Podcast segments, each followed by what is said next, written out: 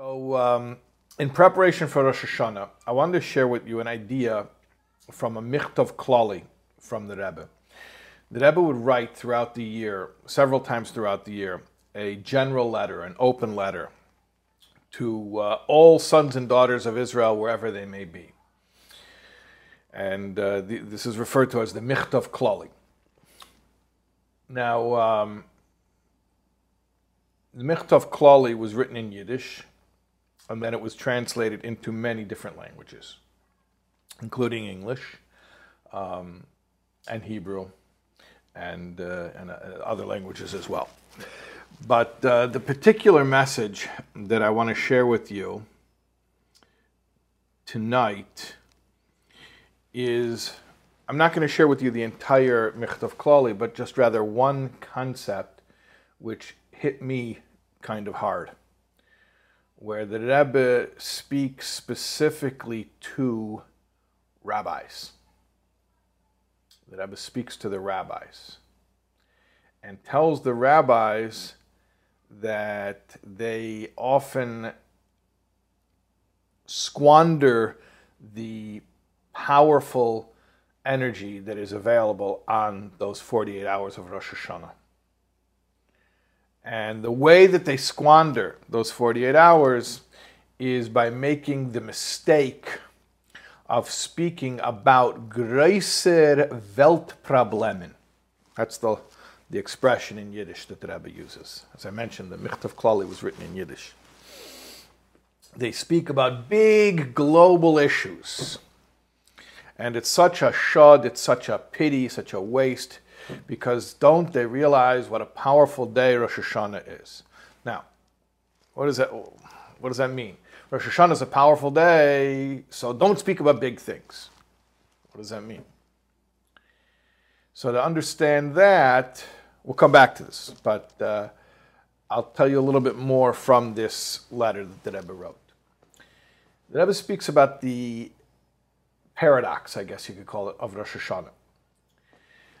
Um, all of the Jewish holidays throughout the year are associated with events that occurred to the Jewish people, right? So, for instance, Pesach is when the Jewish people were taken out of bondage, or Shavuos is when the Jewish people received the Torah at Sinai, or even Sukkot, the Jewish people were protected with clouds as they went through the wilderness. And then, of course, you know, you have things like Purim and Hanukkah. Those are, you know, later events that happened, post-biblical events, but again, events that happened to the Jewish people. Or, or even Yom Kippur, which is a biblical holiday, but uh, Yom Kippur is when the Jewish people were forgiven after the sin of the golden calf. What's interesting is Rosh Hashanah is the day that is not uniquely Jewish in its significance, but it's global. And it's global in the sense that that is the day of the creation of Adam. And when I say the creation of Adam, I'm very careful to, I have to catch myself from translating that as the first man, because Adam was not the first man. He was not Ish or Isha. Adam doesn't, Adam is actually not a genderized term. Adam means from the Adama, from the earth, the earthling. It also means Adame, I will resemble the one who resembles God. So the, the highest and the lowest combined together, that's the Adam. And then later, Adam was separated into Adam and Chava, which is Ish and Isha, and the genders emerged. So that is something that is not unique to the Jewish people. Adam isn't just the forebearer of the Jewish people, Adam is the forebearer of all people. And as such, um, we might think that the way we observe Rosh Hashanah should be something more universal. Now, what might that observance be? I'm, I'm not sure. Um, but we would, we would imagine maybe it's some type of, uh, you know, like like a United Nations. I don't mean the actual United Nations, which became, ended up not being as good of an idea in, in, in reality as it is on paper. But I mean, maybe maybe Rosh Hashanah we should get the whole world together, and we should do something that shows, you know, something that's universal, something that's global. And uh, and yet, Rosh Hashanah is a day where you have like th- this paradox. It's this day of the origin of all humanity. Furthermore, it's the day when the entire universe, all of creation, is judged. Okay, so that's that's how Rosh Hashanah is a very very general day. But then, on the other hand, in actuality, it's a day of personal introspection. Um, it's a day of stock taking, of teshuvah. It's a, it's a personal day. Um, and that personal idea, that idea of like that personal connection, that individual connection, is exemplified by the shofar. The Rebbe mentions how the shofar is a solo instrument. Um, you, you don't have a symphony of, of shofars. In fact, even halachically, you're not allowed to have more than one shofar at a time uh, to do the mitzvah because then it, they, you get confused. The, we make the bracha lishmaya koil shofar. Koil is, uh, is the singular, not uh, koilois, not plural, but singular. So the shofar is a, sing, is, is, a, is a single sound, a single voice, a solo instrument. And furthermore, not only is it a solo instrument, but the shofar is not a very ver- versatile instrument. It doesn't produce a lot of notes. And it's sort of like a one note instrument, which again is, you know, representing that individual or that personal um, connection, the, the idea of the one as opposed to the all or the collective. And so we ask, like, which one is it? Is, is Rosh Hashanah this global day that's all about everyone? Or is it this very private, personal, individual day that's, that's about each of us? And like every Jewish question, when we say, is it this or is it this? The answer is yes, right? It's both. It's both. But in this case, it's very simple to understand why it's both. The paradox isn't even that difficult to decipher. It is personal precisely because it is global, and it is global precisely because it is personal. What does that mean? On one hand, it's global because that's when all of us were created. Adam was the beginning of all humanity. On the other hand, it's personal because that's the day Adam was created. Adam, one person. In fact, it's a, that's a Gemara, in Sanhedrin. It says, Why was Adam created alone? Meaning not as a species, not with a mate, but just as an individual at first. To teach us that a person is a world. So there you have that paradox person or world. Yes, a person is a world. So you have the day of Rosh Hashanah, which is the day where the whole world was created, right? All of humanity comes from Adam, and yet it's this one person.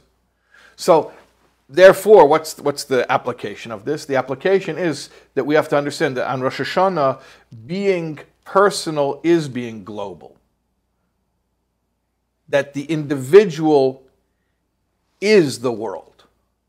And therefore, the way to have the most impact globally is to focus on the personal connection with Hashem. And therefore, going back to what we were talking about before, the Rebbe laments that the rabbis squander the awesome potential of the day and they talk about global issues because that's not how to have power on this day. Ironically, or perhaps not so ironically because now we've explained it, the way to have global impact on Rosh Hashanah is not by speaking about global issues. It's not when the rabbi gets up and says a politics sermon that could have been, you know, uh, you could have heard on talk radio. No, the rabbi should get up and talk about each individual and their personal connection with Hashem. And everybody doing one more mitzvah and changing one thing that they can change in their regular day to day life. That's the paradox.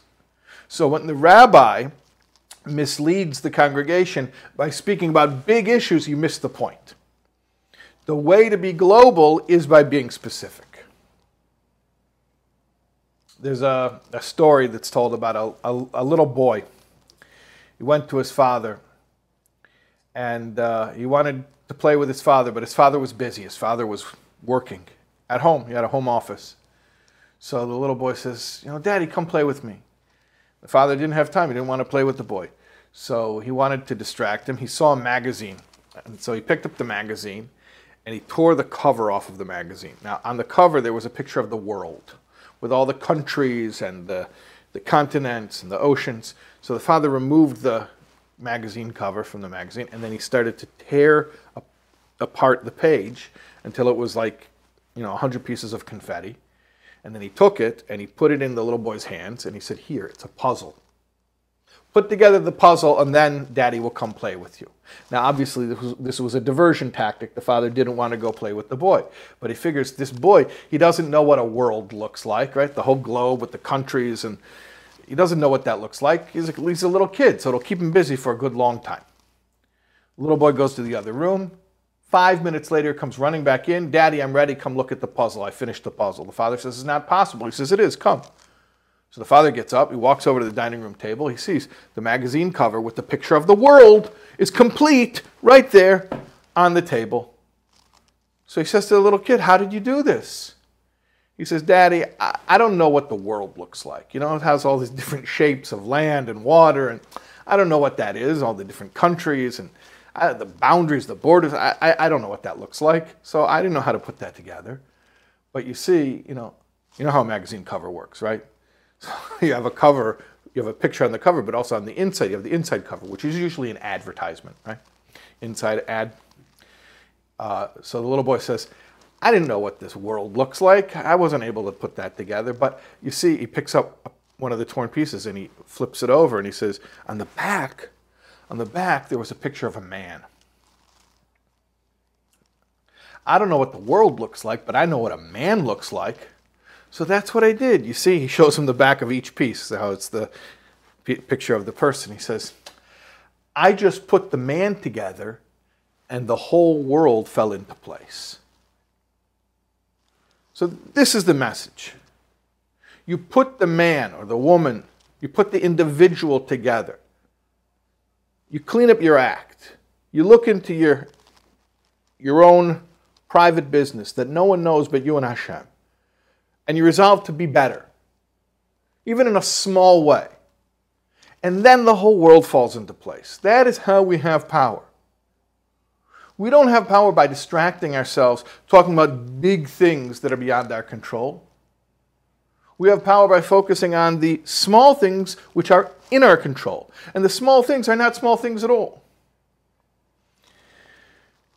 There's, a, there's an old story they tell about uh, back in Russia when uh, the communists were first coming to power, they would go around indoctrinating the masses into communism. So they would have these preachers, not religious preachers, but communist preachers who would go around and they would preach communism. So one time, this uh, communist went to the uh, the countryside and was speaking to the farmers, uh, the the Russian uh, serfs, the peasants, and so the uh, the communist is speech, speaking, and he says to the farmers, he says, "So, comrade, I just want to make sure you understand communism. Uh, if you have two cows, what do you do?" So the little farmer says, "If I have two cows." I keep a cow and I give one cow to the Communist Party. The communist says, That's correct, comrade. Very good. Okay, let me make sure you understand this. Let's say you have two goats. What do you do? He says, If I have two goats, I keep a goat and I give another goat, I give the other goat to the Communist Party. He says, Yes, comrade. Very good. Okay, now, here's an easy one. You have two chickens. What do you do? And the little farmer hesitates. He says, Comrade, two chickens, what do you do? And the farmer's hesitating. Comrade, two chickens, what do you do? And the farmer won't answer. So the communist says, I don't understand. Two big cows, you're ready to give one away to the Communist Party. Two goats, not as big as cows, but goats are, you know, goats are expensive too, and you're ready to give away one to the Communist Party. Now, two little chickens, Two little chickens, and now you're hesitating what you're going to do with, with, with the chickens? Why is this all of a sudden different? The farmer says, I'll tell you why it's different. I really have two chickens. So cows he didn't have, and he didn't even dream of having. Goats he didn't have, and he knew he was never going to have. But chickens, chickens was a real thing. He actually had two chickens. What, what's, what's the vort? What's the, the, the moral of this story? It's very easy to make big decisions, global decisions, right? But when it comes to the small, quote unquote, small decisions, all of a sudden now you're getting personal. Now you're getting personal. And that's where the struggle is. But that's also where the power is. Simple personal decisions that are going to affect my personal day to day life. Stuff that nobody else is necessarily even going to know about. Maybe even my family doesn't know about. Maybe it's just me. Something that's just between me and Hashem. But that's where the power is because Rosh Hashanah is the anniversary of the creation of the world and the creation of the individual. And those are one and the same concept. It is the creation of the world, meaning all of humanity, because of the creation of the individual, the progenitor of all humanity. So on this one and the same day, one and the same moment, where we're not only commemorating what happened on Rosh Hashanah, but we're reliving it, we're remembering that a person is a world. And the paradox of if you want to be global, be specific. If you want to affect the world, change yourself. I think I've probably told you this story before because it's one of my favorites. But you know, the story of the Husyatner Rav. The Husyatner Rav was a, a Rebbe. He comes from, uh, you, there, there's a whole string of, of Hasidic uh, dynasties that come from Ruzhin, from Reb Yisro Ruzhiner, who comes from the Magid ultimately, through, uh, through the Magid's son, the Malach. So the Husyatner Rav was one of these dynasties, or a Rebbe from one of those dynasties. And they were in the Ukraine, but then during the interwar years in the 1930s, they relocated to Vienna, Austria, for whatever reason. And uh, Vienna today is, a, you know, there's a Hasidic community there, uh, rather thriving one, Baruch Hashem. But uh, in the 30s, Vienna was like very cosmopolitan, coffee shops, universities, you know, Sigmund Freud. It was like very secular. So this Hasidic Rebbe is walking down the street in Vienna, and it was a sight to be seen. So there was this German language newspaper reporter, a non-Jew, and he asked somebody, who is that interesting person? They said, that's the Husyatner Rav. And he's not a regular rabbiner. Rabbiner is German for rabbi. He's not a regular rabbiner. He is a wunder rabbiner. He's a wonder rabbi.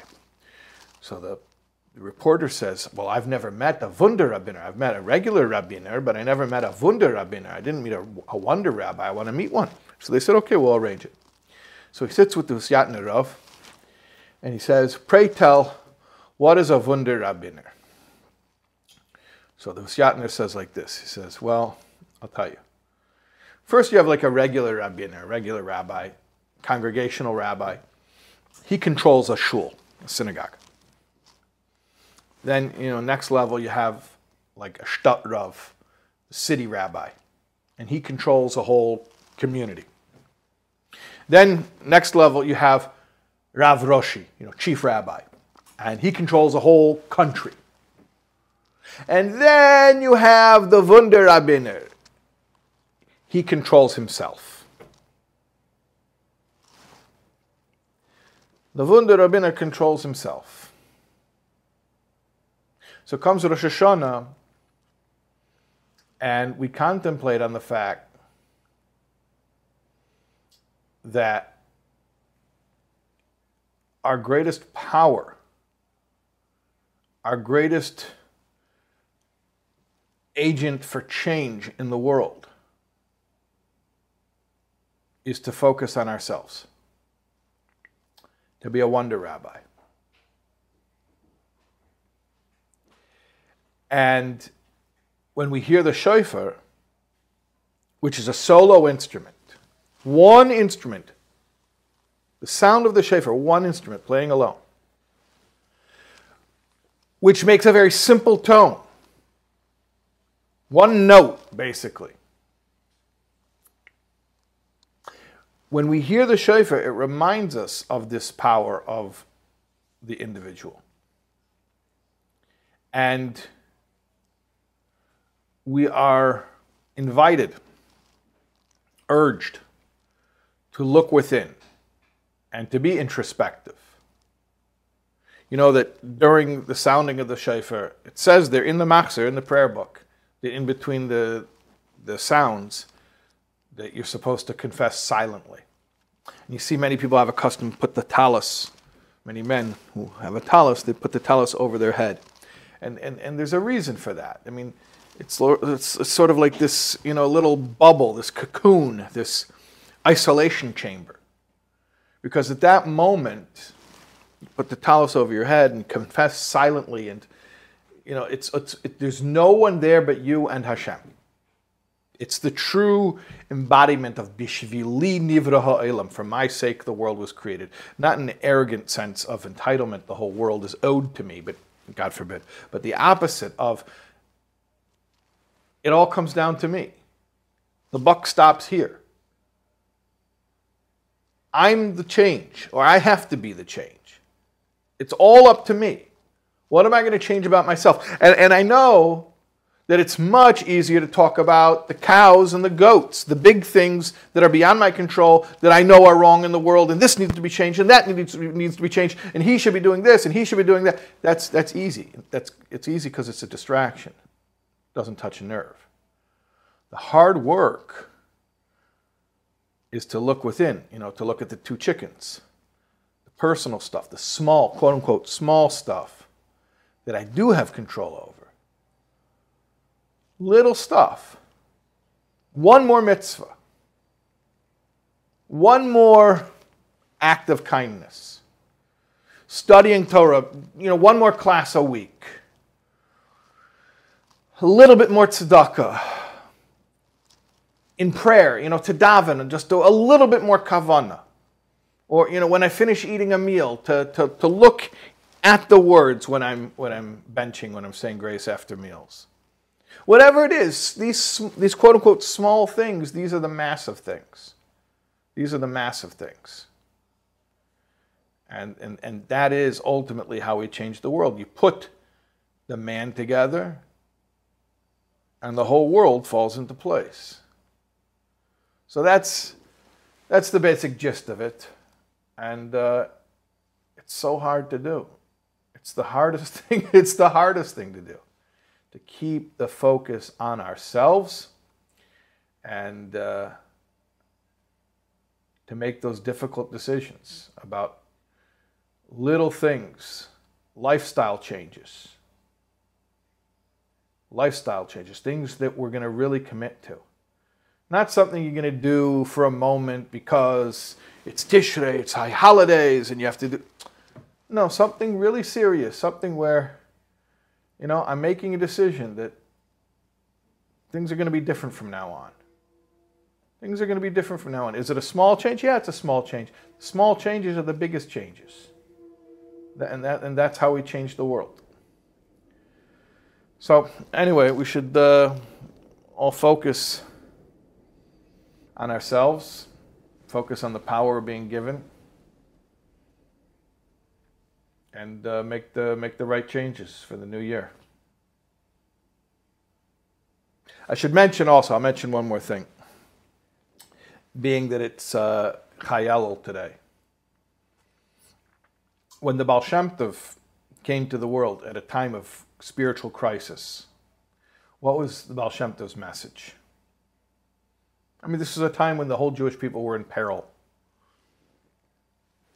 the future of Jewry was, you know, teetering on the brink. And what was the Baal Shem Tov's message? Every single one of you is beloved to Hashem like an only child. He, uh, he elaborated on the mushal.